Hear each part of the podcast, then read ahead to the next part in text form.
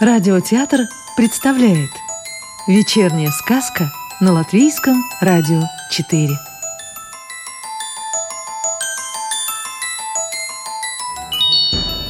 Сегодня слушаем сказку Иманта Зедониса в переводе Нины Бать.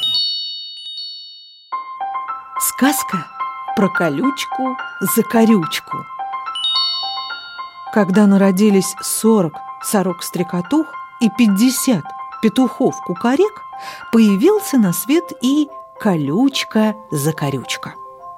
Первые крики у колючки-закорючки были такие закорючные, такие колючие, что далеко не разлетались, как обычные крики, а застряли в занавесках, но тут же свалились на стол. Бабушка приняла их за грибы-сморчки и кинула в кастрюлю. Пускай варятся но они из кастрюли повыскакивали и удрали на чердак под стропила к летучим мышам. Да так и повисли там, вверх тормашками. Никому не вдомек было, как надо на колючку за корючку рубаху надевать, с какого конца подступиться.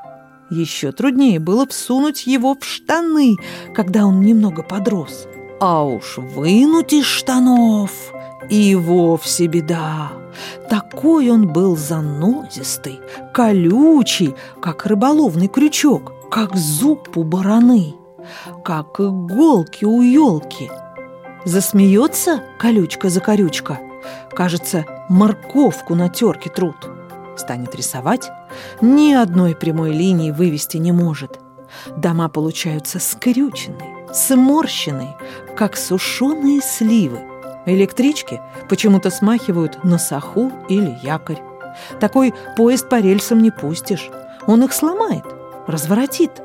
Пушки у него не дать не взять сухие шишки-растопырки. А прямой дороги и вовсе не увидишь. То в петли вяжется, то на деревьях виснет, вроде качелей, или так запутается, что голова кругом пойдет. Ни одного прямого дерева на его рисунке не бывает.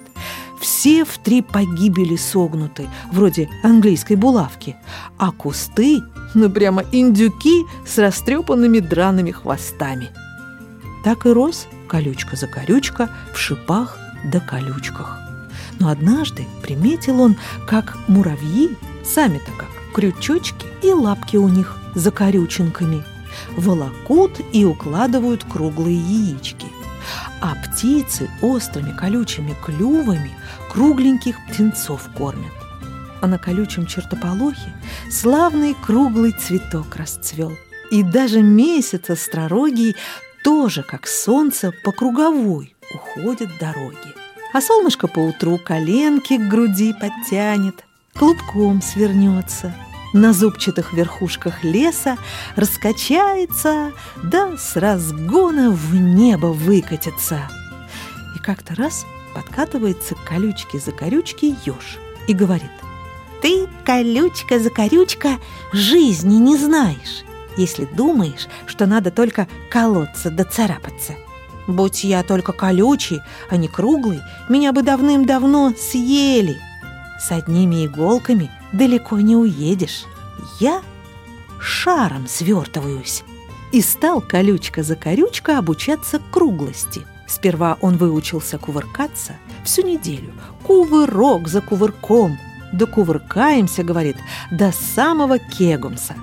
Кегумс очень ему понравился. Вообще ему нравились все места на «К». Кейпене, Кузаны, Катишке. И кушанье он любил на «К» кисель, кефир, капусту. Любимая его шапка – кепка. «Выйдешь ночью», – говорил он, – «а вдруг с неба падучая звезда на голову свалится». Все же в кепке безопасней. И каждый вечер, только зайдет солнце, он напяливал круглую кепку.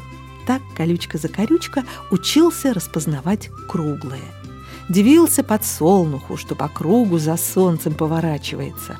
Радовался круглым окатышам на речном перекате. Радовался круглым ягодам, тающим во рту. И еще грозе, когда она ракочет, стрелы молний наискось мечет, ядра грома перекатывает, а потом нырнет в круглое облако и прочь умчится. И понравилось колючке-закорючке круглое житье-бытие. И выучился он писать круглые тройки, круглые шестерки, круглые восьмерки и круглые нули. И тогда колючка-закорючка начал мастерить гребни. А как набралась у него круглая тысяча всевозможных гребешков и гребенок, он взялся за работу. Этими гребнями он не только лохматые волосы причесывал, приглаживал. Всюду, сказал он, должен быть порядок. Потому что порядок все-таки лучше беспорядка. И начал причесывать болотные кочки. На причесанных кочках, говорил он, клюква всегда крупнее, чем на непричесанных. Для грибных мхов были у него одни гребешки, для черничных – другие. А гребни для грибных мхов тоже были не одинаковые. Для мшарника, где лисички растут, свои гребни, где растут маслята – другие, где боровики – третьи, где свинушки – четвертые, где сыроежки – пятые. А еще были гребни для мха лишайника, того, который свои зеленые бороды с еловых ветвей свешивает. После ненастья колючка-закорючка причесывал хвою – ведь после бури в ельнике всегда такой кавардак. Жди, пока елки приведут себя в порядок. Значит, надо им помочь. Повторял колючка за корючка и залезал на самую макушку. «Так нельзя», — говорил он. «Надо макушки причесать поприличней. Над нами облака проплывают. Поди знай, что про нас будут рассказывать». И колючка за корючка причесывал макушки елей и расправлял на них шишки. Он и воду причесывал, потому что был уверен, что каждому ручейку нравится, когда его хоть изредка прочесывают. Оно, конечно, говорил он, чеши, не чеши, опять разлохматится, а все же реки довольны, когда их причесывают. Сами видите, чуть причешешь речные пороги, они и притихнут. На озере у колючки-закорючки была своя лодка – и к этой лодке он приладил расчески и гребни на длинных и коротких ручках. Не реже, чем раз в неделю колючка за корючка выезжал на озеро и его причесывал. И приговаривал «Как причешешь озеро, оно еще красивее!» Но однажды колючку за корючку привели к морю. Кинулся он на берег – Носится, за волнами гоняется, причесать хочет. Но волны прихлынут, откатятся, то расплещутся, то горбатятся. И колючка за колючка совсем из сил выбился. Да тут и десяток колючек за колючек не управится с эдакими растрепами! Вскричал колючка за колючка, сел на песок и сыграл на гребешке маленькую песенку про большое море. И звучала она примерно вот так.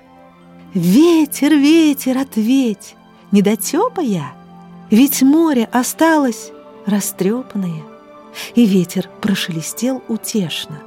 «Причесывать море просто потешно!» «Ах, ветер, ты видишь, как маюсь я! А что, если попытаюсь я?» Но ветер ответил с улыбкой усталой. «У тебя, закорючка, селенок мало!» И колючка-закорючка глядит виновата. Ах, как грустно, что селенок у него маловато. И сидит, и поет тихо жалобно с горя. Да, увы, не причешешь большое море. И колючка-закорючка уронил гребенку на песок и заплакал. И все впервые увидели, как он плачет, и никто не знал, чем его утешить.